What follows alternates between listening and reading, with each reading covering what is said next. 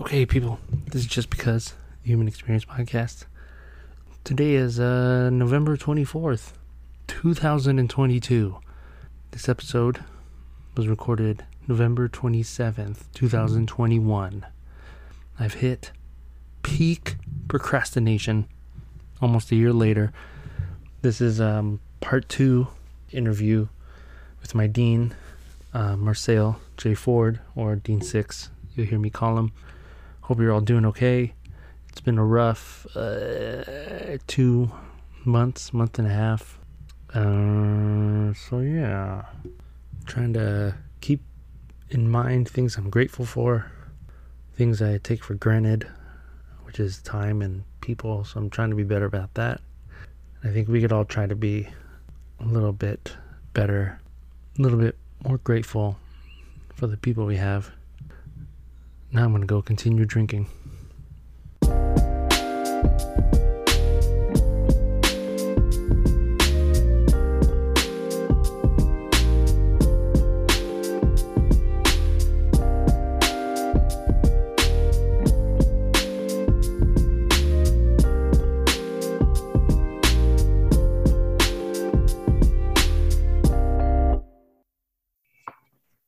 Hello, can you hear me? What you doing? Ah, how are you? Mm, overweight? Oh, uh, I don't mean to bring up old stuff. I know exactly. it's Exactly. 2021. Oh boy. Thank you for for doing this again. Thank you for having me back. Yeah. Trying to wake up. I have. I'm getting over a little cold, so my Oh, no. apologies. No, you're good. I re-listened to sort of like the last 30 minutes of the other episode. I didn't realize it was uh over a year ago. Jeez. Was it really? Yeah, May 2020. Wow. Yeah. Time Um, goes by quickly, I guess. Yeah. So we left off. You jumped on a table at a at a I think it was a Rho barbecue. Yeah, it was an interest event. Yeah. So, How did you hear about the barbecue first? back in those days in the Gamma chapter, it, everything was invite only. There were no flyers made for events. It was knew someone, things they were doing. It was a really, really cocky era for us in this chapter, and um, that's how I knew about it. It was always an invite for everything. Did you want to be Greek? Did you even think about that as you I wanted to go through the pledging process because I had seen, like everyone else, all those wonderful movies. I Uh-huh. wanted to experience that part of it, but I never actually wanted to be part of the Greek system itself. Mhm. And I had this, you know, after being online and getting the crap beat out of me for a while, I had this whole plan of literally just crossing. And then when it was time for me to be done, tell them that I wasn't interested and walk away. That was the game plan. But at my crossing ceremony, I saw brothers there and realized that, uh, in particular, I saw Rudog. I love my big bro, Rue Dog. Uh, Rue Dog and some brothers from Fresno.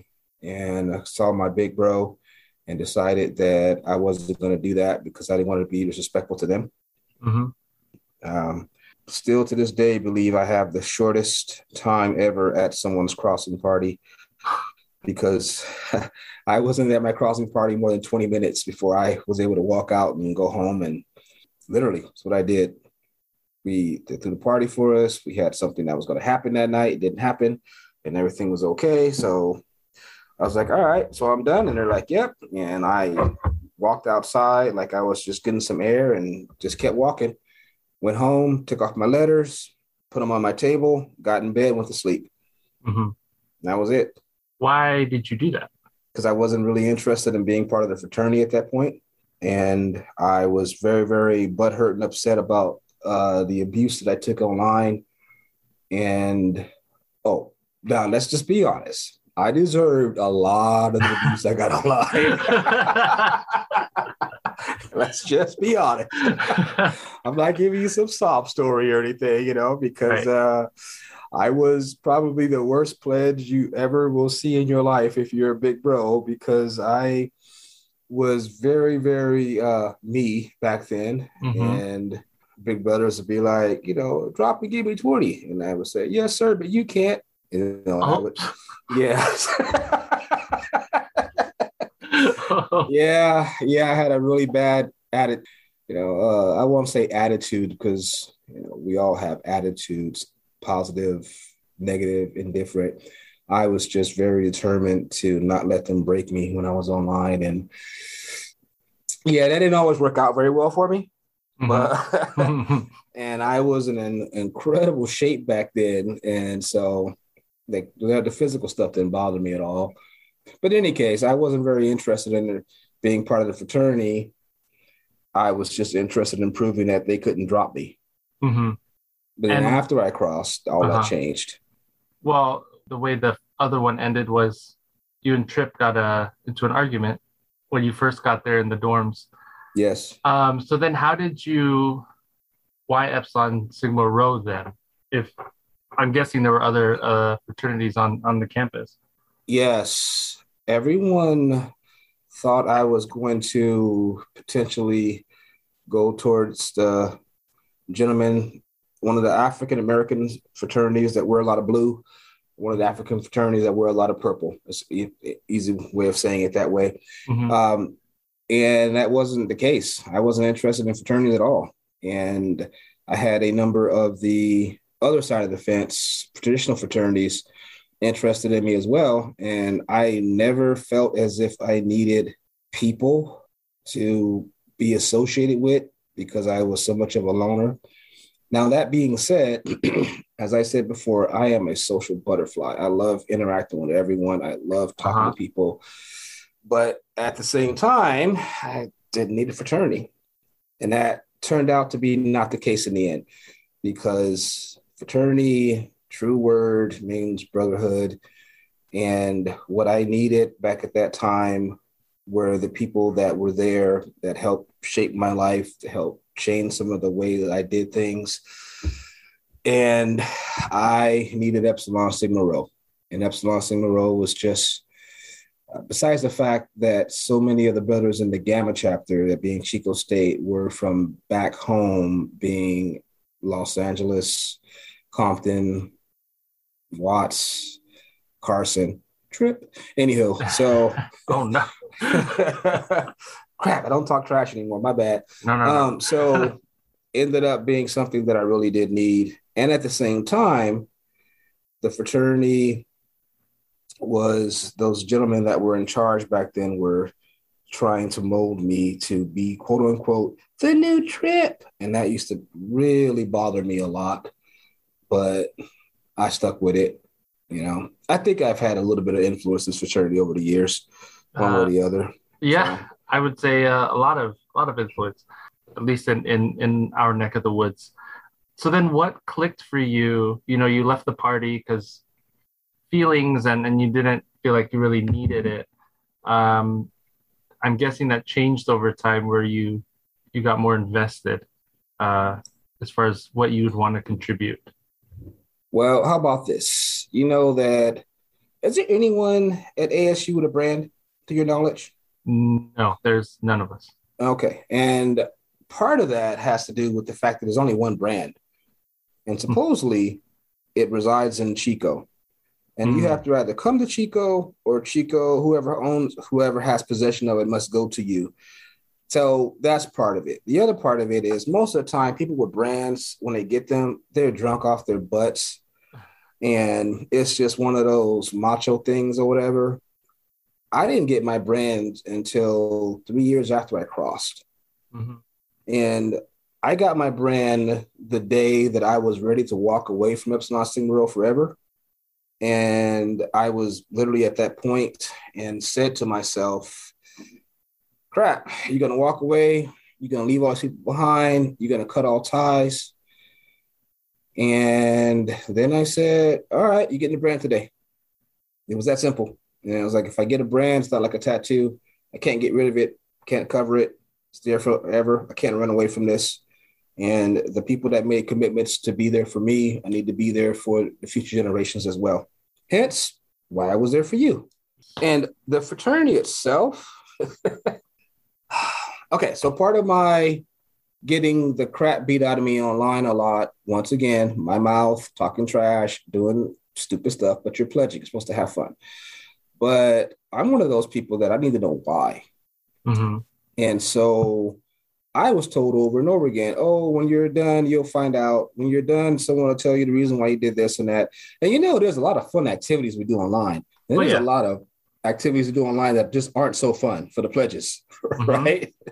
Yep. And I was a little six and I had talked so much trash before I went online that uh, I mean, I literally went on a tour. I'm not joking. I went to SAC and during the summer, I met a lot of brothers from Fresno and Davis, and I talked so much trash to these guys, telling them how incredible I was going to be online and whatnot. And and then you know I had a little bit of ego back then, and so I used to apparently say this phrase that the Gamma Delta Pledge class was going to be so hard, we were going to make the big brothers cry.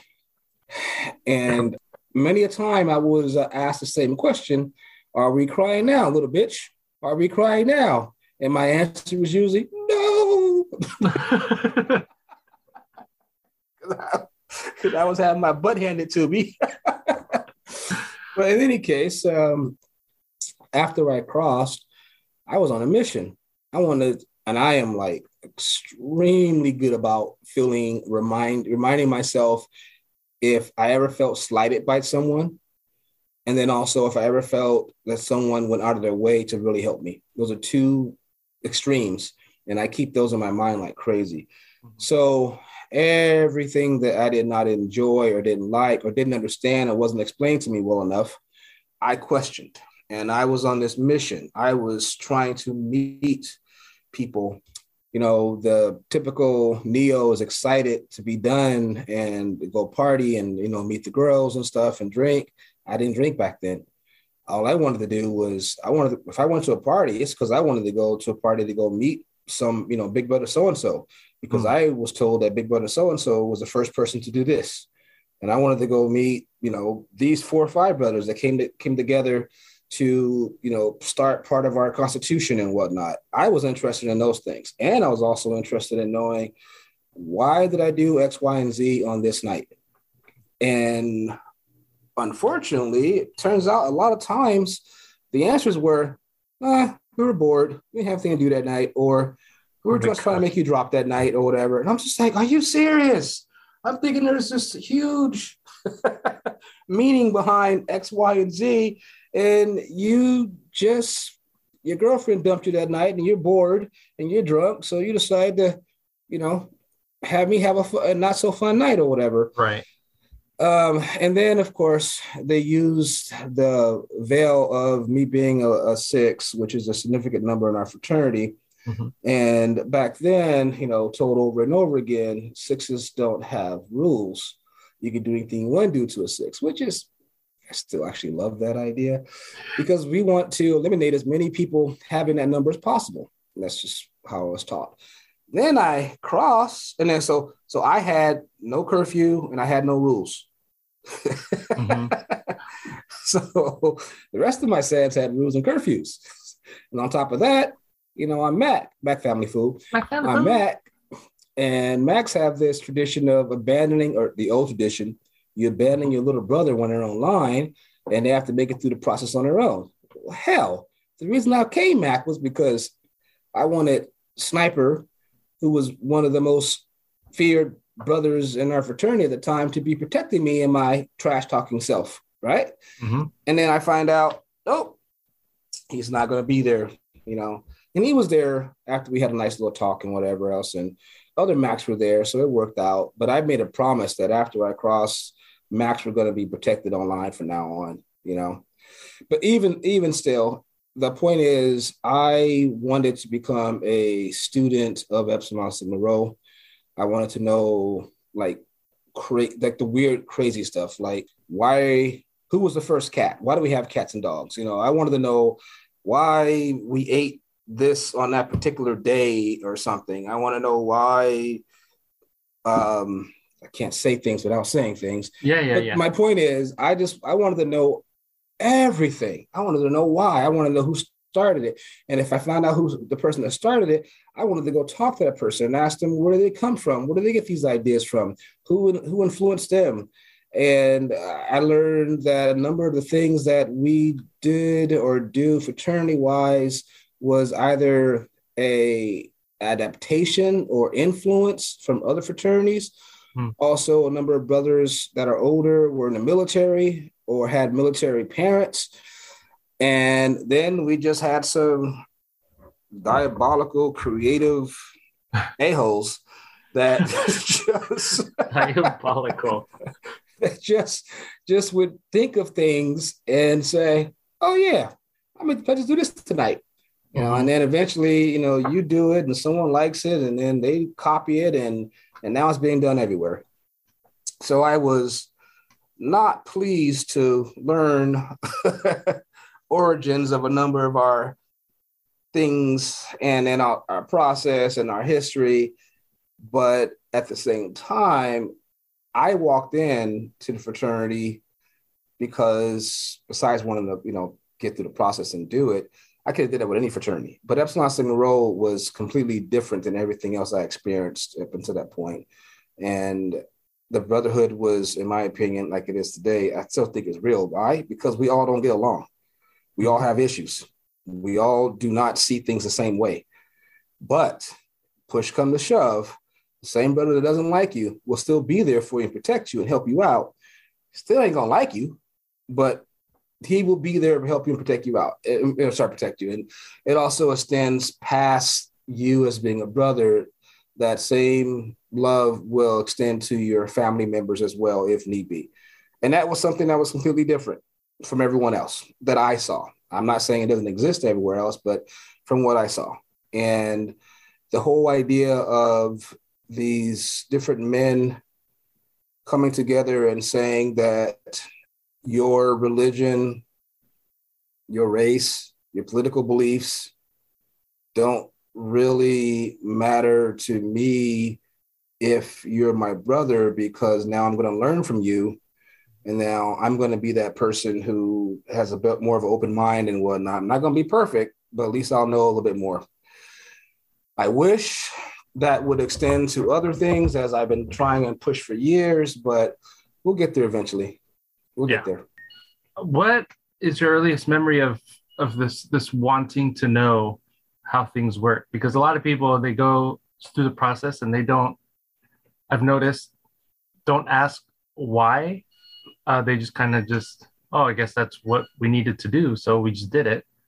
Um, right. What is your do you know where that comes from? Do you remember maybe the first time you started questioning how things worked in your that life? Comes from my childhood, that abusive childhood of mine, and uh, wanting to understand why I was put in a particular position, why something didn't work out well for me. Mm-hmm.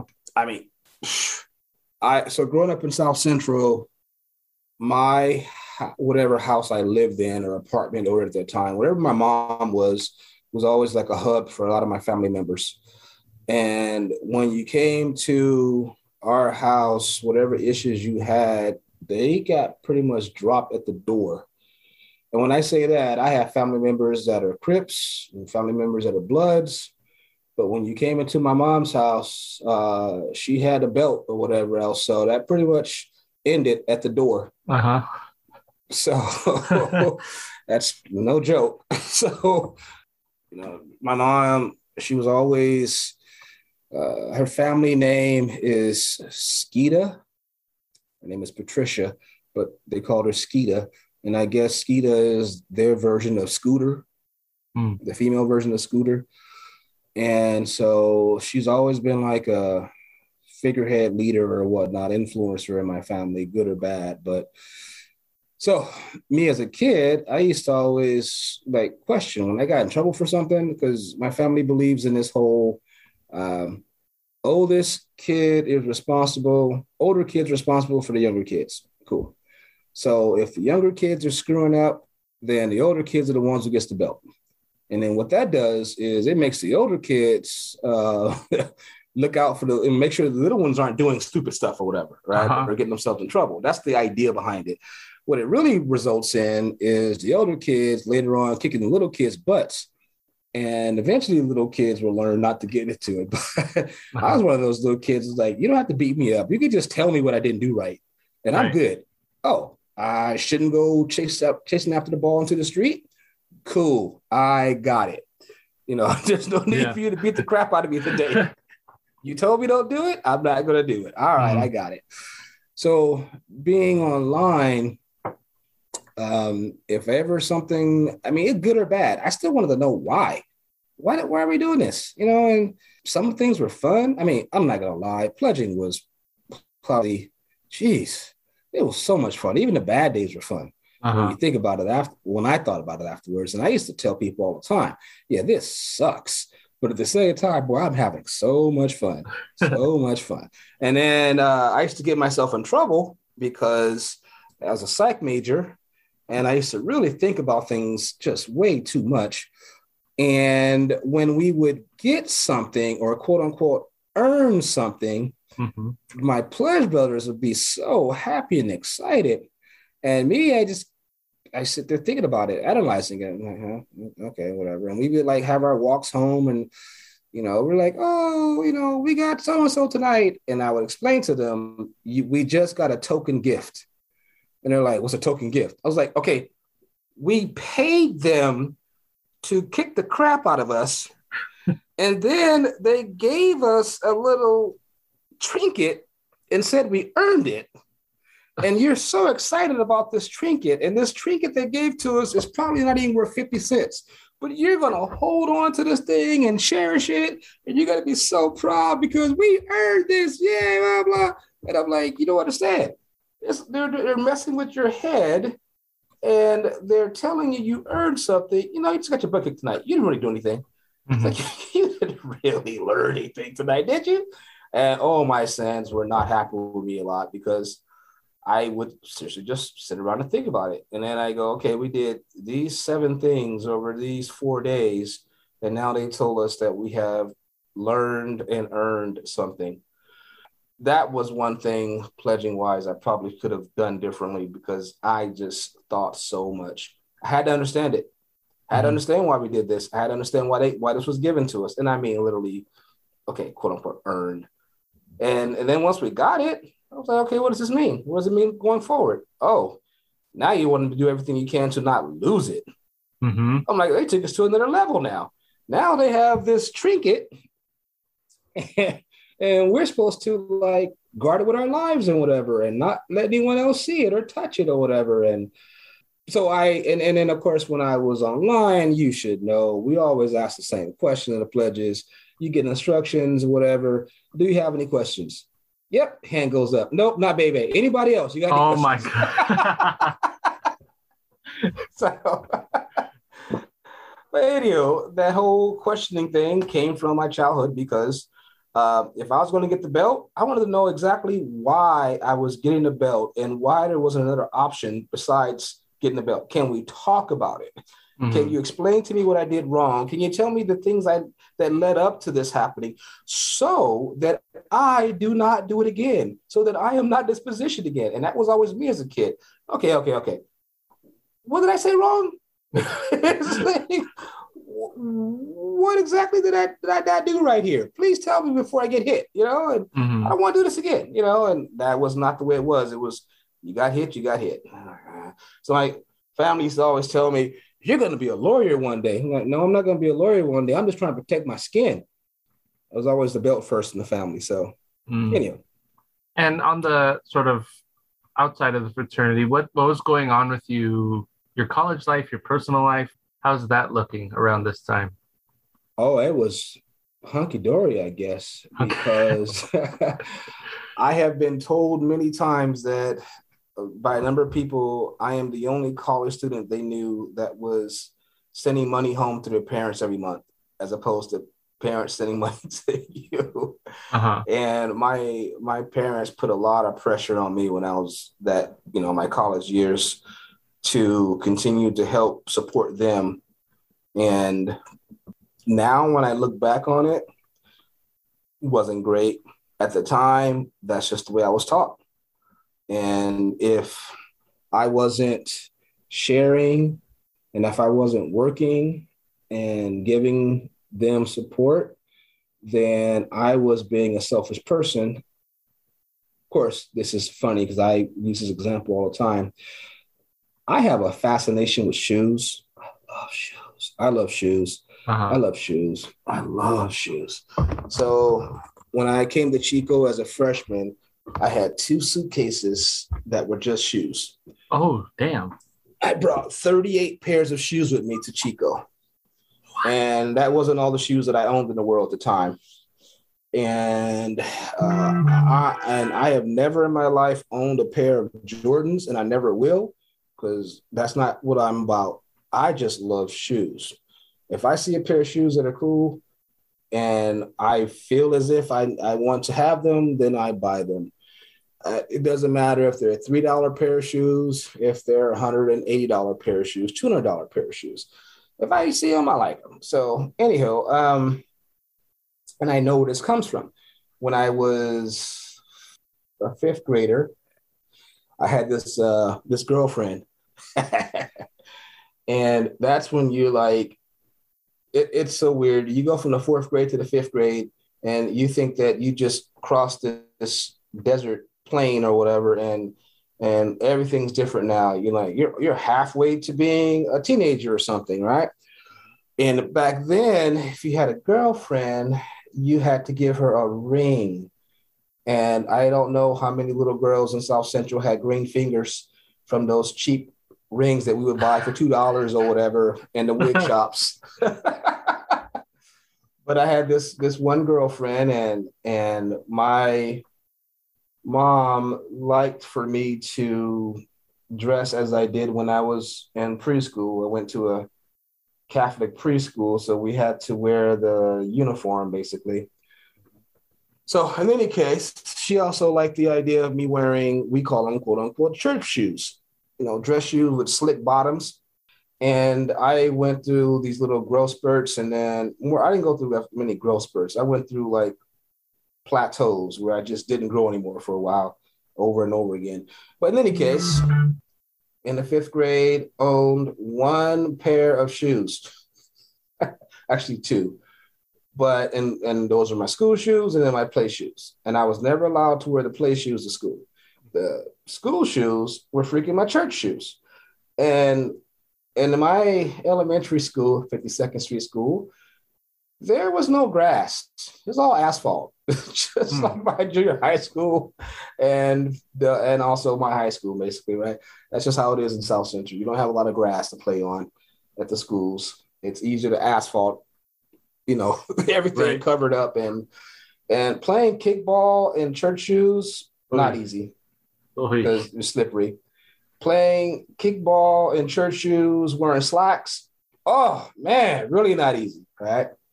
And so this this girlfriend of mine, you know, because we're at this next level now. One day she's like, "Why do you always wear the same shoes?" Man, man.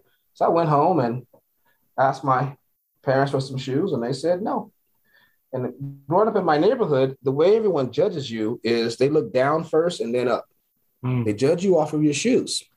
You can be a jerk, be looking bummy, but have a nice pair of shoes on. All right, okay, whatever.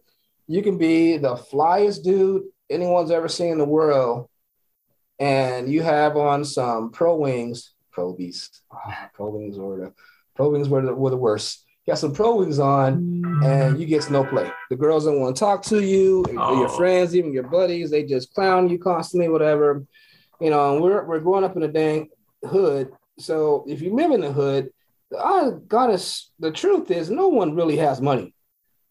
If you because if you had money, you wouldn't live in the hood. Mm-hmm. See the logic there? Yeah, yeah. But everybody's pretending like they have money. You know, everyone's pretending like they're not getting government benefits or this or that, or pretending like their parents aren't, you know, doing illegal things and whatever else. I don't know. So, anywho, I'm asking for some shoes. You know, back then, oh, she had Vans, $20 for a pair of Vans. Vans were like the neutralizing shoe. you have a pair of vans, you were cool. That was like, there, you're fine. You don't do anything extra. My parents smoked a whole lot of marijuana, but they couldn't or wouldn't buy me another pair of shoes. Uh huh. And then that summer of the sixth grade, when I went to go to Perris, California, Mm-hmm. I had those same shoes, those same play shoes for almost two years, I think. But that summer, those shoes were now wrapped in duct tape, just trying to make sure they stayed on my feet and my feet didn't come out of them or whatever. And I still have the first pair of shoes that I purchased for myself in my closet here in a special box of mine by Mementos of a pair of Pro Jogs. And I bought those shoes when I was working at the barbecue place Right. and went to Stater Brothers when I got off work at nine o'clock. And I don't know if I told you that story, but I'm standing in line and a lady, and when I pull all this cash out, pay those shoes. I still have those shoes to this day. And I keep thinking, oh, I'm bronze those shoes one day, you know, but I'm like, crap, they're going to be heavy as crap, you know, whatever. Oh. But in any case, um, when I started, you know, hustling more to make money, the thing I would do for myself was buy shoes. Now, growing up in South Central, I did not want to buy shoes that were going to be taken from me. mm-hmm. Yeah. So I found shoes that I liked that were still cool. You know, I buy Adidas or Fila or whatever.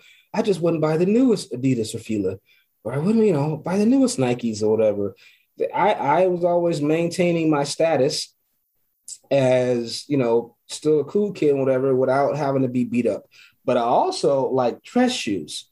So really fly dress shoes, Stacy Adams, there you go Mm-hmm. you know, and uh, or shoes that just look a little weird or off or whatever, you know, weird soles on them or whatever, that type of thing. Love them. And by the time I was junior in high school, I was into trying to look fly all the time for the girls, you know, you know, trying to look good for the girls Yeah, yeah. and stuff. So I had uh I had three places that I love to go buy shoes, two downtown LA and one on Hollywood Boulevard.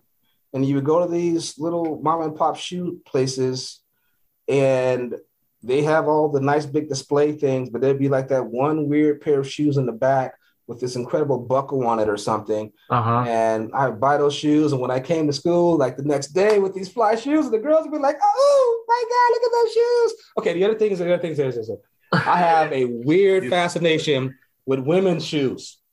Uh huh. Oh my goodness. I mean, I have been employed in so many places. And the one thing that women at work always want to talk to me about is, hey, Marcel, do you see my new shoes? You know, I saw your new shoes already. Come on, man. I saw you in the parking lot with them shoes on. You know, and I would talk to them about all these. And then, you know, I was like, um, and I would tell them, you need to get some band-aids. Come to my office. I got a, I got a first aid kit.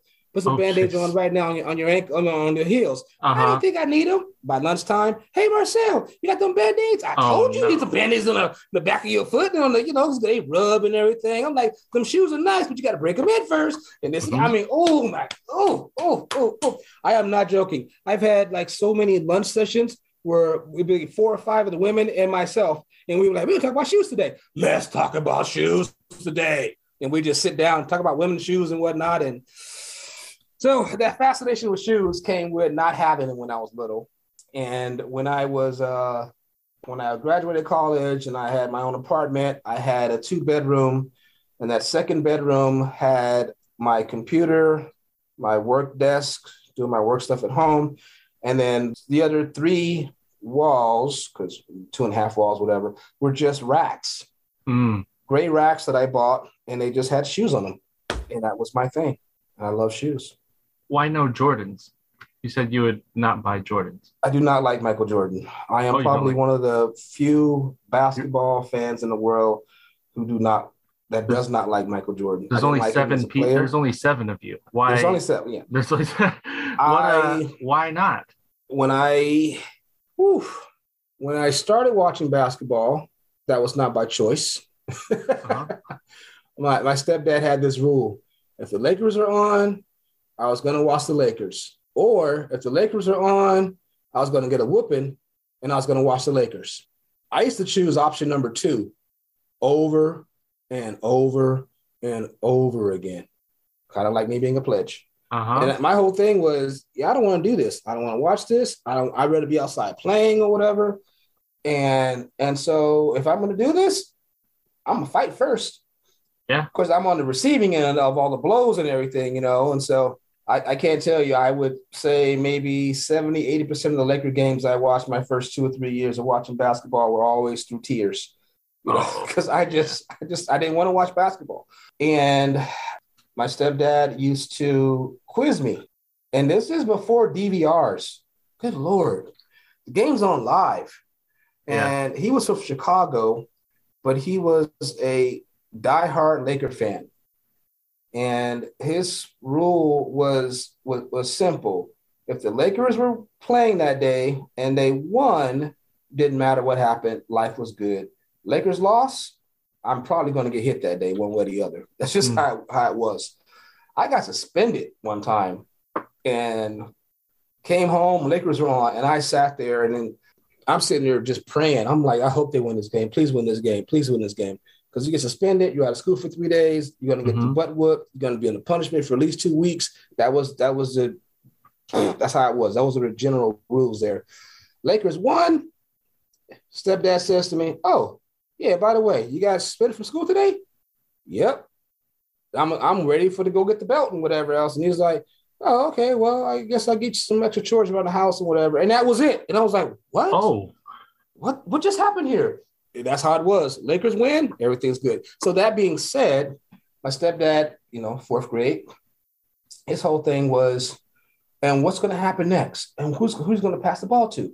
And why do you think they're going to call this player? What's going to happen? And then as a little, as a fourth fourth grade kid who didn't play basketball, it Mhm. sucked because if I answered the questions predicting what the Lakers are going to do, answer the question wrong, that usually resulted in me getting yelled at or hit. Huh. So that's the real reason I didn't want to watch basketball. You get it? It Mhm. was just like, hey, I'm about to get my butt beat over something I don't understand. But uh, it did help me out later on because I really understood basketball. really understood basketball. And told you a story about when I started playing basketball. And I still hated the game. But once I had that one little girl tell me in the seventh grade that I looked good out there playing, it was Mhm. over. Yeah. It was basketball was going to be the, you know, that was going to be it. I was going to play basketball. And I say this over and over again. Basketball probably saved me so many times growing up in, in that an interesting environment of mine because, whoo, you know, I had a 38 put in my forehead, and I was told in a basketball game I was going to lose. Yeah, I'm losing this next game, and the next one after that as well. You know, and uh, senior in high school, I'm playing basketball at Venice Beach, and we're I'm just killing this dude. And he stops, goes to the sideline, grabs his bag, pulls a knife out, tries to stab me on the basketball court because he said I was trying to embarrass him in front of his friends and his girlfriend. You know, but on the flip side, I can't tell you the number of times that playing basketball in Inglewood and whatnot, whoo, because I moved around so a lot, so much, right? Mhm. and you always want to play and you go to a new place and of course you're the new guy everybody wants to check you everybody wants to see you know if you can play or not they want to uh, you got a nice bag you know i used to crap you know i wouldn't buy a nike bag i would buy like a champion bag or a, Avia bag you know just a couple levels down from the Uh-huh. nike so they wouldn't steal my bag you know but uh playing ball and I was skinny and small, but I, I had I had handles and I could shoot and I was fast as crap. And I learned, you know, the better I played basketball, the more likely I was to not get jumped that day. Or the gang, the gangs would like they leave you alone if you can ball, especially if you were out there balling like on Saturday, and they decided they wanted to they wanted to have a point guard over there, pick you up, and you play on their team. As long as you keep winning, you know, Mhm. you see them two or three days later or whatever, and they're, you know, beating up this kid or whatever. And then you walk by and they're like, oh, what's up, little man? How you doing, man? Oh, man. He was like giving me tens, like just dropping dimes on me the other weekend, whatever. And they go back to punching somebody. Oh no. That's how it was. So basketball saved my life, you know, so many times when I was a kid. But to answer your question, life at home back in LA wasn't great. And socially, I was okay in college, you know, when I was pledging around that time. But I mean, I didn't stop sending money home and helping my parents out when I was in college until, you know, wow. You know, I, am I'm, I'm one of those uh, six year college students. Mm-hmm. And that's because I tried to do a little bit too much in school. So I have a degree in psychology and I have two minors, but I was trying to do a double minor, a triple major. Whew. And that that wasn't working out so well. So I had a had seven classes left to finish that second degree and I burned out. I was already working working for a software company and then trying to do that 60 hours a week and then go to school at night. I had all night classes. And then I was also trying to run the fraternity back then. So it got to a point where I just burned out and decided I'm trying to go to school so I can get a job doing exactly what I'm doing right now as a job. Uh-huh. Doesn't make sense. So, anyhow, I'm gonna I'm gonna rewind a little bit. Is it when you were watching basketball with your stepdad about Jordan? oh, oh Yeah, we the thing was to- this Why specifically Jordan? I'm watching the Lakers, okay? Yes, yes, yes. Showtime. Magic passing the ball, the ball whipping. And back then, Magic was not my favorite player. You know, Magic is my favorite player now, but back then it was Byron Scott because Byron Scott was the guy who caught the ball in the corner and hit threes. Mm-hmm. And back in those days, I was so small and skinny, I used to shoot a lot of outside shots. I didn't say they went in, but I shoot a lot of outside shots. Trust me, I shot the ball a lot because the girls would always comment on that one or two shots she made, right? So I was Mhm. shooting the ball like crazy. And I didn't want to go into the lane at all because I was small and skinny and they used to get knocked down and we played on asphalt. Right. So I was like, man, I, I wasn't going to the hole. No, I wasn't going to the hole to save my life. That ain't happening. But Jordan, I remember when he, you know, he came out and he should have went to Portland, but the number one pick went to Portland, so he ended up having he went to Chicago, the number two pick. And here's this dude, and he has his tongue out when he's dunking, and he's scoring 30 points, 40 points a game. And I would sit there with my stepdad, who is literally just drilling all this damn basketball in my head, right? And I got to the point where I realized I knew more about basketball than he did. Okay. He's drilling all this stuff in my head about basketball. And there's this one guy who is not following the script. And everyone just loved Jordan. See, this is the thing about Jordan.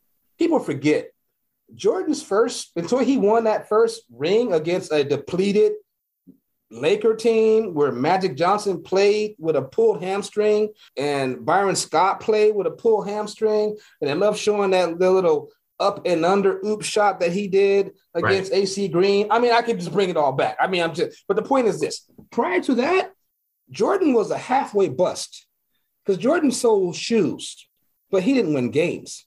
Mm. And so my whole point was this dude's gonna bite his tongue off one day. My stepdad, he's not gonna bite his tongue off. And I'm like, how, how was this good basketball? He scored 40 points, but the team lost by 30. Right. The Bulls sucked until they got Pippen, until they got Rodman. Mhm. It was just like it was Jordan out there scoring and the and losing and losing and losing. But then again, when you lose like crazy, you get good high draft picks, right? Right. So he was the opposite of my Lakers. And that's why I never liked them. And the next part was in my neighborhood, you wear some nice Jordans, Right. you know, you're you got to fight a lot. And I was like, I was fighting enough as it was. I mean, I had to fight when I got home, but those are one way fights. I don't get to swing back. So Right. when I'm out in the street, I don't want to fight every day because I have a pair of shoes on that someone else wants. I mean, I grew up not wearing gold chains and stuff. In my hood, everybody wants to wear a gold chain. You know, my parents, you know, my mom bought me a gold chain. I never put it on. She's Mhm. always mad at me. Why aren't you wearing this gold chain? Well, what a damn why? So I can get into a fight every day, try to keep it? That made no sense to me. I didn't need Jordans and gold chains to impress the girls. That's all I cared about back in those days anyway, right? So right. Right. didn't need it, you know. Now, there, there's the thing again. You know, I think I impressed the girls. So, but that that's my reason for for not liking Jordan. okay. It was literally I am, you know, he's a decent basketball player, I guess whatever. But yeah, he's pretty good. Oh. Yeah, he's all right. yeah, he's all right. but he's no magic. I mean, come on, man. Yeah. And I want to go back a little bit or forward to you sort of feeling burned out. And that's that's definitely a feeling, you know, as I, I saw brothers at ASU, it's really hard juggling school, the fraternity, personal life, relationships, extra stuff, whatever it may be. What was leading up to you feeling burned out, you know, besides, you know, working and and, and school? So I switched over to all night classes, right? So mm-hmm. that I could be at this job in a day, 40 hours a week. Not a problem. Except here I am thinking that I knew stuff because when you go to school, you learn a lot of great things in class, right? And then when you go to apply those things in the real world, you start to learn that the real world doesn't work the way the classroom setting is, right? Mm-hmm. So I had somewhere around here, I still have some certificate from this five week intense course that says that I'm an AIX administrator for Unix.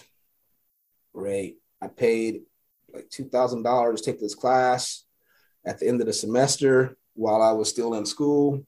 I passed the class. There were what 22 of us that started. Only eight of us passed the class.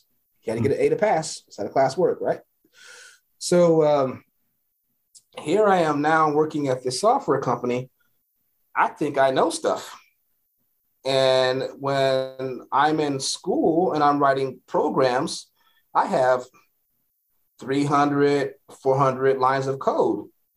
I think I'm decent. I'm not saying I'm great, but I'm thinking I'm decent.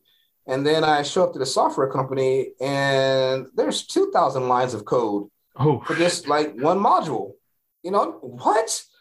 And then, you know, you're in there trying to troubleshoot and what I, well, that just threw me off. Then I didn't grow up with computers, basically. Mm-hmm. And I didn't get into computers until my third year of college, is what happened.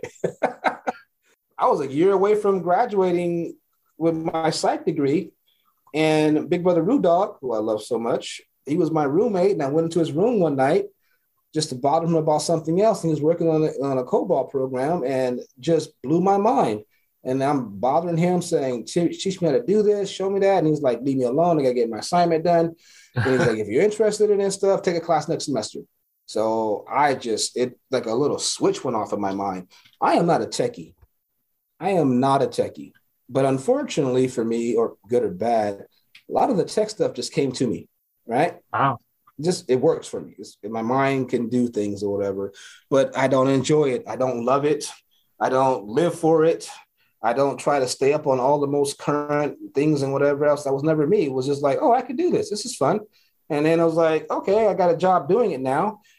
And I found out that these guys that are working there have been, you know, on computers since they were like eight years old or whatever. And I'm on a help desk, and I'm on a help desk uh, supporting literally a million dollar Unix and you know and in Informix database system for some school district or some municipality. And they're asking me questions on how to fix this or that, and I am clueless. So my 40 hours a week turned into 60 hours a week because you had 24 hour access to the building. I'm going back to work after class and I am logging into my computer and I'm trying to solve these incidents. That's where, you know, someone has a problem. It came in as a ticket and that ticket was called an incident. Mm-hmm. And, you know, we're on a help desk of four guys doing systems there's other help desks that does like GL or accounts payable, something like that. We were a systems help desk. And I was the weak link. And on top of that, I happened to come into the company when they had just rolled out a whole new uh, version of their software that was very, very uh, undocumented featured That's how they called it. You don't call it a bug, you call it an undocumented feature. So all these undocumented features, and I'm trying to keep up with these guys. And so when I go and I leave work and I go to class, I'm not getting the best grades I can in, in school, in particular, because I'm answering questions based off what I know, not what they're asking. Is a good way of saying it. Mm-hmm. So here it is. We have some tester quiz, and half the answers on the quiz I got wrong. So I went and talked to the instructor afterwards, and the instructor is telling me, "Oh, you answered that wrong. You answered this wrong." And I said, "Well, your information you're presenting is not correct." It's like, "What do you mean?" And at that time, not to get much into it, but it was this whole thing about you couldn't do telnet sessions on Windows machines uh, looped in to Informix database and all this stuff at the same time. And I'm telling him, yeah, we're doing it every single day, you know, at my job. On top of that, that's how we're getting our tickets in is with this Windows-based telnet system. Uh-huh. And so my instructor at the time, one of them, he's like, "Oh my god, that's incredible!" And so the next class, so he corrects my grades. You know, I'm cool. Next class, I show up and he says, "Oh, and Marcel, can you please tell them, you know, what you're doing today at XYZ company that you work at? And I'm like, no, I can't do that because, first of all, I'm paying you to teach me. And second of all, I'm not supposed to be talking about what my company right. is doing, you know? And that just got old. And it was happening in more classes I had. An instructor would say, Oh, Marcel, can you tell us about this and that and your experience with these things? And I'm like, no, I am here to learn from you and get a right. grade and pass this class.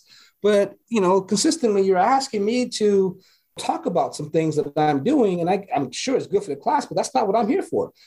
I had my, when my last semester came up that I was in, in school, I I don't remember what happened, but I was just burnt out. The good thing was I was making major money back then for a college student, which was great. Uh-huh. And I was like three times what minimum wage was. And then still living as a college student when you got three to four roommates sharing that rent bill, sharing your utility bill, sharing your mm-hmm. cable bill. I mean, it was great. Uh, it was a decision. It was like, do I continue killing myself? Because I was. And at the same time, you should know the fraternity stuff comes at you unexpectedly, right? Mm-hmm. And that's because we're all human. So and so is doing this, so and so is doing that. In the process of them doing these two or three things, either something good or bad happens. And then you, as in me back then, end up being someone who's pulled into it to try to, you know, fix some problem or move something forward. And I was back then living in a fraternity house, being quote unquote den mother. Mm-hmm. And that was because the owner of the house was, was a brother, wouldn't let us use the house fraternity house unless I lived there to make sure that they didn't destroy his house. So it was a lot of pressure from those different angles, but that's how my burnout happened. One day I went in and talked to my manager and I asked him if I could basically just come on because I was full time already, but I was still listed as an intern, even though I was, you know, an employee there. Wow. And so he said, "No, you need to finish your degree. You're gonna you're gonna regret never graduating from college." and I was like, "I graduated. I got a degree two years ago, man. Finished my psych degree two years ago. I just been working on the second degree this whole time." Yeah. And he was like, "Oh, you have been?" He was like, "I didn't know that." I was like, "Yeah, come on, man." And so he's like, "Oh, I guess if you want," And he's like, "We'll have HR." Drop your official papers and stuff, and you have benefits and stuff, whatever else. Now, and I was like, all right, cool, whatever. And that's what nice. happened. Yeah. Were you surprised at all that uh, you were looked at as uh, a leader in the in the fraternity? No. Okay. That's a simple answer for me for that. Okay. And I, I would I will tell you why. It is because I am not a follower. Mm and I never have been. And the reason I haven't, I was never a follower as a kid was because of those great cousins of mine. Those, you know, it's uh, if the adults were smart, they should they would always know something was going on, because the rule was everyone got the belt. Someone's screwing up and you guys are all together, everyone gets the belt. Right? I, you know, I got the belt enough to where I didn't want to get extra belt. Does that make sense? I mean, I had my, I was, my cup was runneth over, okay, with the belt. With so I didn't need more belt. And I remember this one time we were over in East LA, and one of my cousins, and I- when I say cousins, I mean I growing up, there's like 30 of them or mm-hmm. something, and I'm like right in the middle. But they were all gonna go down to like the candy house. There's always a candy house in the neighborhood, someone's house, and they go and they buy a whole bunch of candy and they let two or three kids at a time in their living room and they buy candy, you know, so they don't go to the store. They got a candy house. They're gonna go to the candy house and then we're gonna go to this field and they were gonna like do something, maybe set a fire or whatever else. And I was like, oh, okay, I'm gonna stay right here. And I'm I'm that kid that you couldn't you couldn't do that whole oh you're a little punk or blah blah. Cool, cool. Yeah, I'm a punk. I'm a punk today. That's what I am today, right? Mhm. Simple as that. Because once again, my cousins or friends or whatever, I can fight them. I couldn't fight the adults, right? Mhm. this day, cousins all take off and they're gone for I don't know how long, maybe an hour, two hours. And I'm sitting on the porch, just sitting on the porch, looking at the, the, the sun and the, you know, and the clouds and whatever, just making sure that every adult sees me sitting on that porch doing Mhm. nothing whatsoever. Somebody comes in the house, they go by, oh, what are you doing? Nothing, just sitting here, just sitting here. Making that clear, just sitting here, right? Yep.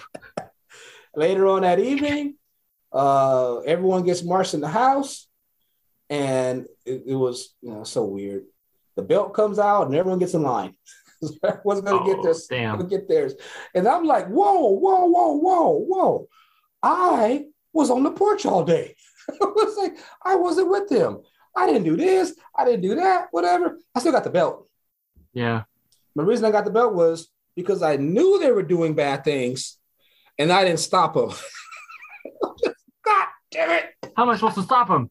So, in any case, uh, I, I, I had this one incident when in school with like only last time I ever had subjected to peer pressure, and it wasn't even that, but we had a substitute teacher. This was like what? This was fourth grade. Yeah, it was fourth grade, and the sub, the kids around me are all acting up. I'm not acting up at all. But the sub turns around and says, You, you know, stop acting up, stop playing, or whatever. And I said, I wasn't doing anything at all. Yes, you were. Now you're talking back. Principal's office. What? What? What? You know, and the other kids are snickering. Ha, ha. I'm like, oh my God, right? So, principal's office knew me very well. I'm in there. Yeah. I don't care. Your podcast. I'm going to say it right now. Miss Rubenstein. oh Miss. Rubenstein was our vice principal, and she is the lady that made me fall in love with redheads. Hmm. And um, it's you know interesting. I'm sitting there waiting for the vice, the other vice principal, and Miss Rubenstein walks in. No, I was waiting for the principal, and and Miss Rubenstein walks in, and she's like, she's like, Marcel, what are you doing here? And I'm like, nothing. I didn't do anything. Wasn't my fault. Blah blah. She was like, come to my office. No, no, no, I'm waiting for the principal. She's like, come to my office. Crap. Go in her office, sitting on the other side of her desk. So skinny, Caucasian lady, like maybe a size two, Mhm. long red hair, right? Because this is where it all it all fell apart for me back then. Okay. So then she uh Damn it. she picks up the phone and she dials a number. Huh, well, who's she calling? And she's like, Hi, Pat. Pat. Whoa, wait a minute. wait a minute. First name basis? My mom? This isn't Mhm. good. And she says, Oh, yeah, we have him in the office again. And she says, I had to call you before to get permission. "Oh, okay, thank you. Permission? Permission for what? Hangs the phone up. She says, Come to my side of the desk, go to her side. She pulls open uh, the drawer. She has a paddle, a ping pong paddle with holes drilled in it. And I'm thinking, "Psh, okay, yeah, it's a good threat. Yeah, whatever, right? Uh-huh. She's like, pull down your pants. Oh. Like, why am I pulling my pants down? I'm like, what, what's good? pull you down your underwear. What the hell? Bent me over her knee in her in her office and went to town on me with this damn ping pong paddle that my mom just told her she had permission to do. Right? What? I'm like, what the hell? Crying, whatnot, gives me a tissue, tells me not to get in trouble again. All right. Send me back to class. Go back to class. I'm traumatized. What the hell? These people are not supposed to be able to hit us, right? Uh-huh. Not to mention, like when you grow up in the hood, like the white people are supposed to be your protectors, your saviors when you go to school. I got home. My mom asked me what happened. I told her I got another butt whipping because I got in trouble at school that day. That's how it was. Next day, I'm in class. The teacher's back, and I'm sitting there, fingers crossed, eyes forward. Finish whatever you have to do, fingers crossed, eyes forward. Mhm. Friends, buddies are, you know, tapping me. Soup, soup, let's go do this. Blah, blah, blah, we go do this. And I'm just like ignoring them. I am, I am like stone faced, not having anything to do with these kids, right? We go off for recess, and one of the one of the kids is like, "Man, like, why why are you ignoring me in class and whatever?" And I told him really simple. I said, "Hey, I can kick your butt, but I can't kick my mom's butt." so I'm not trying to get in trouble at all because I'm not trying to get that belt. Mhm. And that was the last day that I'm, to my knowledge, that I have ever succumbed. And even I didn't do anything that day, but it was like peer, it was like peer pressure was gone. Because my mom told me, she said, any of your friends gonna come to this house and get this belt for you? I couldn't think of one of my friends that was gonna volunteer to come to my house and get Nope. that belt for me. So that was it. Uh, that's one of the reasons I didn't get into a lot of trouble. I always got in trouble because I was with a family member who was doing something bad. I wasn't Right. doing anything bad. I wasn't trying to get in trouble in school. I love school, and, and I wasn't trying to get in trouble in the neighborhood because somebody's gonna call your mama and tell her you was doing something. Nah, man, nah. You know, it was my mama, it was my stepdad. I'm not. I'm not trying to get that belt. The whole life was not get that belt. So it made it real easy for me to not do things or not subject myself to someone telling me we should do this. Nah, nah. You know what? not interested. You know, if that's going to result in me getting a whooping, nah. And see, my mom used to have this little thing where she would ask me when I got home, was it worth it? Mm. And it was never worth it. At one time, it was worth it. But up into that one time, it was never worth it. It was one time I went out with some friends and this girl, and I was supposed to be back by curfew. But you know how it is when you're like having fun already and you're like, crap. And so, woo, yeah, yeah.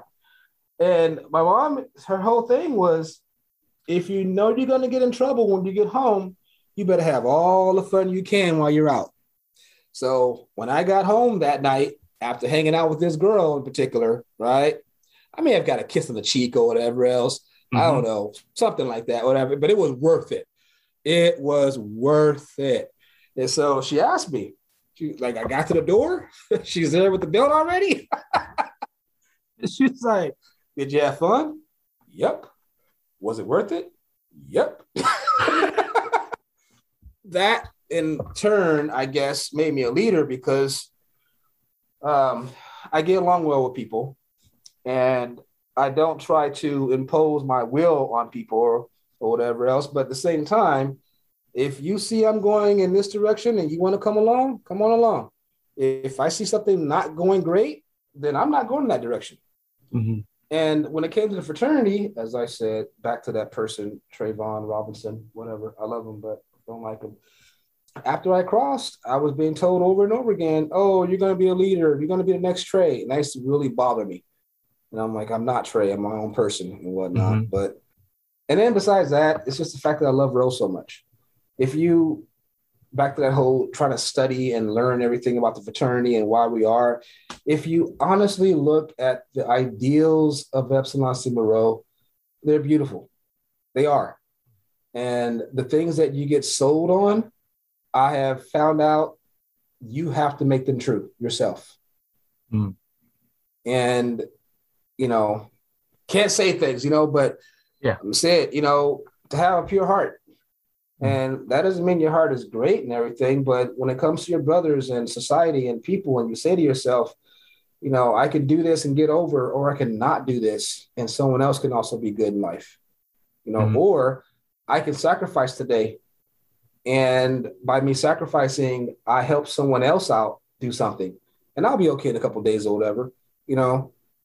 And the whole thing of of just being there for someone else and having someone else be there for you. And that's just really important to me. Our fraternity and the ideals of our fraternity mean a lot to me. And they just happen to fit with my own thinking Mhm. about how I want to live my life. I love the hell out of you. You should know this. I know. Right? Yeah.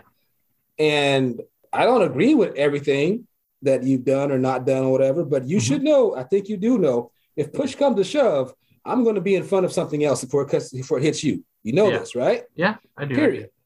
But that's that's that's what it's supposed to be. We we don't have to agree on everything all the time. We just have to be there for each other when we, when, when we need each other. Yeah. And then the other part about it is we need to be there for each other when we don't know that we need some help hmm right? I- So being a leader in this fraternity is all been about one thing. I got my brand, so I never walk away. And since I can never walk away, then that means I need to always be here.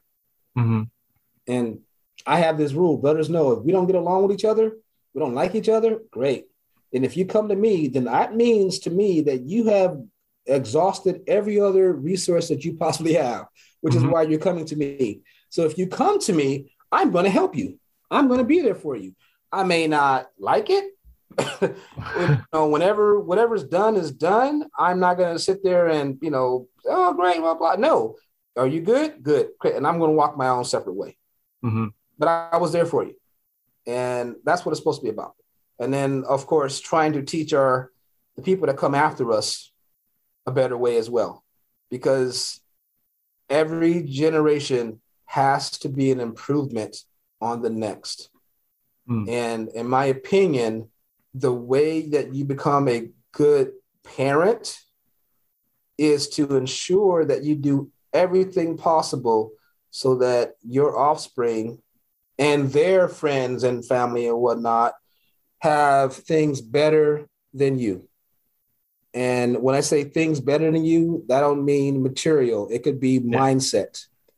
And it could also be opportunities. My stepdad was an extremely racist person up until the last couple years of his life.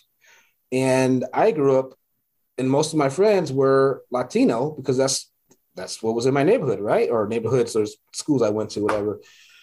And every single one of my friends that was male, his name was Julio. Hmm. Didn't matter what his name was. Julio called. I don't have one friend actually named Julio. that would be calling my house. So I'm trying to figure out who Julio is, right? And then my stepdad uh, was the king of getting fired. Jeez. I mean, he was great at it. And he was always the same thing. You know, he's one of those, he's a black man that's going to tell somebody his mind and whatever. Mm, you know, things I learned from him. No, no, no, no. When you have a family and you have a paycheck and you got to pay the rent and whatever, hmm you know, you, you learn to, you should learn to keep your opinions to yourself or Right. whatever, right? And I used to hear the same thing over and over again. White people are the devil. Wow. Okay. You know, it's constantly, all the time. The devil, the devil, the devil. White people are the devil. Your teachers at schools, they're all devils. And the people, you know, blah, blah, they're all devils. They hate black people. And there's a- and then uh, every once in a while, just to do it, just to do it, I throw in there, um, what about Uncle David? That being my uncle who's white, Uh-huh. married to my African American aunt. Uh-huh. He just, well, he's different because he's family. But all the other white people Oh, in the my. world are devils. Oh gosh. So I was like, come on, man. Uh, I was like, "Uh, you're killing me. But I used to get that earfuls of that, you know, and he got fired because this devil took his job. Mm, Mhm. No, you told your boss to kiss your ass. And so he told you to get the stepping. Oh, well, that's not really the point. That's not why I got fired. I got fired because the white man's a devil, and all he's trying to do is keep me down and whatever. Mm, okay, okay. you telling him he's a devil probably didn't help either, you know. But right, you know. didn't help the situation. Nah, nah. You brought up parenting, and it's okay if you could share whatever you want to share. But um, I've noticed since my son was born, a lot of my thoughts maybe not have changed, but have, have been adjusted for like because we're we're raising a human. This is going to be a human who's gonna be an adult and hopefully be a decent person and a um, basketball player and a decent basketball player. I'm trying. He, I'll send you more video. I'll send you some videos. But uh, um, you know what? What has your experience been? And there's definitely things I don't want to repeat that my dad did to me, and situations. But you are a dad. What's been your experience in this time? I will say this much: I have done everything in my power to not be my parents. Mm-hmm. Period. Thinking, attitude, opportunities. Period. Mm-hmm. Now, I'm not saying my parents were the worst parents on the face of this earth, but there weren't too many awards that I can think of during my childhood that they should have, you know, received. That being said, being a parent to someone biologically is not the same thing as being a help mentor or whatever. As you know, I yeah. refer to everyone that's pledged under me as my kids, right? Yeah. And I've told you before, it has nothing to do with, it's not like a derogatory thing at all. It is someone that I'm, a, I'm going to love and take care of and be there for and whatnot, someone I'm going to help mold. Because you're putting, you know, for a temporary time or whatever, you're putting your trust in me. Mm-hmm. Well, that's the same thing, you know, as a kid, except they don't know they're doing it because they're just there, right? Yeah. But if you can't change, or if, if you have anything that you didn't like, like I tell you, pledging wise, right? Don't do anything to anyone that you didn't like or wasn't right. done to you. And even if it's part of the process, if you didn't like it, then don't participate in it because then you're being a really bad hypocrite. Okay. Mm the whole do as I say, not as I do. I'm sure you've yeah. heard that in life in one way or the other. It mm. doesn't work for me very well. I am seriously about keeping myself in line and in check and living my life as an example, not just words. Mm-hmm. And when it comes to parenting, I think that's the same thing you know, you tell your kids something, well, show them as well. Mm-hmm. And when I say that, I mean, if you tell your kids, you know, um, if you tell your kids something along the lines of, don't be racist, don't be homophobic, don't be this, don't be that. But then at the same time, you're the one commenting to your friends or whatever, making, you know, something, making a joke out of someone else's life. Mm-hmm then what you're showing your kid at that point is it's okay to say something, but not follow through and believe it and do it. Mm-hmm. And when I say that, that's part of the whole thing about Epsilon Sigma Rho. It's not perfect, you know, but I had enough men at that time in my in my life when I was younger who were showing not 100%, but just enough pieces here and there of all the things that I believe in, you know. Mm-hmm. And and when I say that, I'm gonna tell you, I I have Sniper is my big bro, Mac Family Food. Family Food. And Rue Dog was my roommate. Sniper was also my roommate when I was online. And Rue Dog and I were way closer than Sniper and I. And that's totally cool because Sniper and I had our purpose. Rudy and I had our purpose. And Rue Dog like took me home for Christmas one year. And so I went to Riverside with him and his family. And it was it was so much fun and incredible because uh, there's there's the bunk beds, there's the room that all the boys stayed in. And the moment I showed up, you know, I met his parents and whatever else, and it was like, Mijo, this and that. Great, I'm in, right? Mm-hmm. and it was in the room with the bunk beds and somebody like these are all adults. Keep this in mind. These men are all adults, but they come and stay home with their their their parents. They're Mhm. all in college or one way, something like that, right? Come on, stay home with their parents. And I got punched or something that first night for talking trash. And I was like, all right, cool. I'll get you tomorrow morning. We ain't looking because they're you know a little bigger than me, whatever else, you know, but whatever. Mhm. But um here are the parents. And I could see how just talking to Rudy for a number of years and then seeing how he and his mom and dad interacted, and then seeing how they interacted with the other boys, and them just throwing me in the fold because Rudy said I was there and I was a brother, and they, and they just took me in and loved me, and I appreciate that, right? And I'm thinking about a lot of things that Rudy experienced with his dad. Rudy would um, his summers, he would go with his dad and drive his dad's um, um, semi to help his dad make money. Yeah. So here's is this teenager now. You know he's a young adult, but from teenage to young adult years here, this guy is is taking his summers off, not making money. His dad's making money, which is helping you know the family or whatever. But he's in this darn. He's driving this semi so his dad can sleep and doing these deliveries and whatever else, right? Mhm. And I'm like, wow, that's that's incredible. You know, that's just. And then you start to, uh, you know, talk to his dad a little bit, talk to his mom a little bit, and the things from when they were younger to the, how their parents are doing things with them now or at that time, and you just start learning. It's like, okay, wow, you know, parents can evolve, right? Yeah. Um, you start off one way, your kid is evolving, you're evolving, and whatever you thought may have been a good idea, you know, five, ten years ago, now you don't agree. You don't think that's a smart thing anymore. And so, uh, on top of treating your kids different or better, you're also telling your kids at the same time they can evolve, they can change, they can become better. And that's all I can hope and wish for you. I mean, I'm not going on this podcast go into anything about you and your childhood and things you've told me, but wow, I know for a fact that Oliver's a happy kid. Yeah. You know, yeah, he is. besides the fact that he's so dang good looking. Oh my gosh. You Yeah. send me pictures, and I'm not joking. I mean, I could, t- people are like, Oh, why are you smiling right now? And I'll just, I got a picture.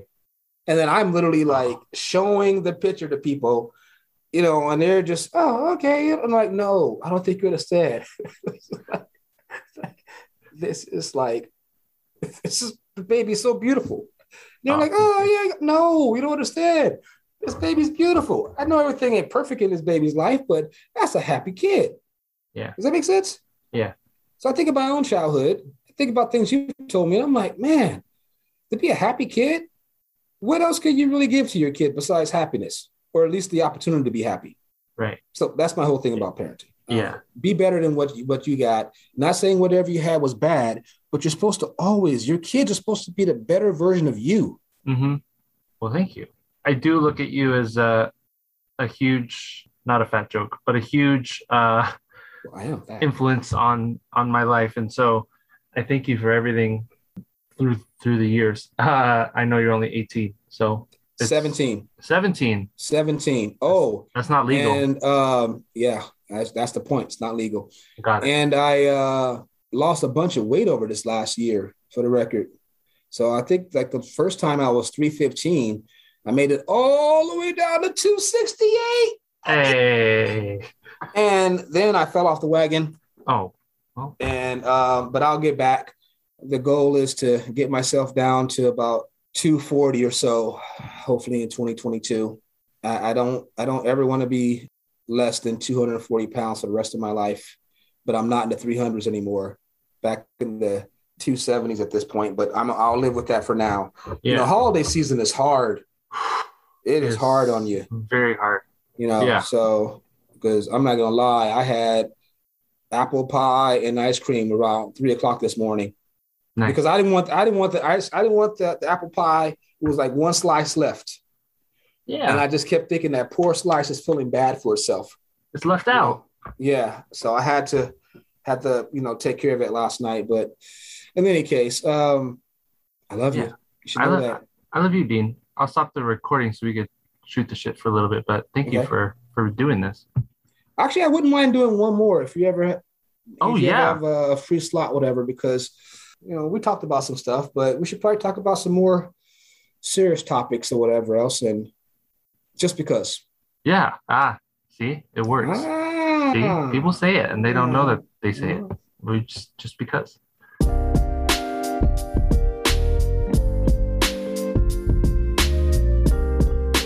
big brothers would be like, you know, drop and give me 20. And I would say, yes, sir, but you can't. And, you know, I Oh. would, yeah.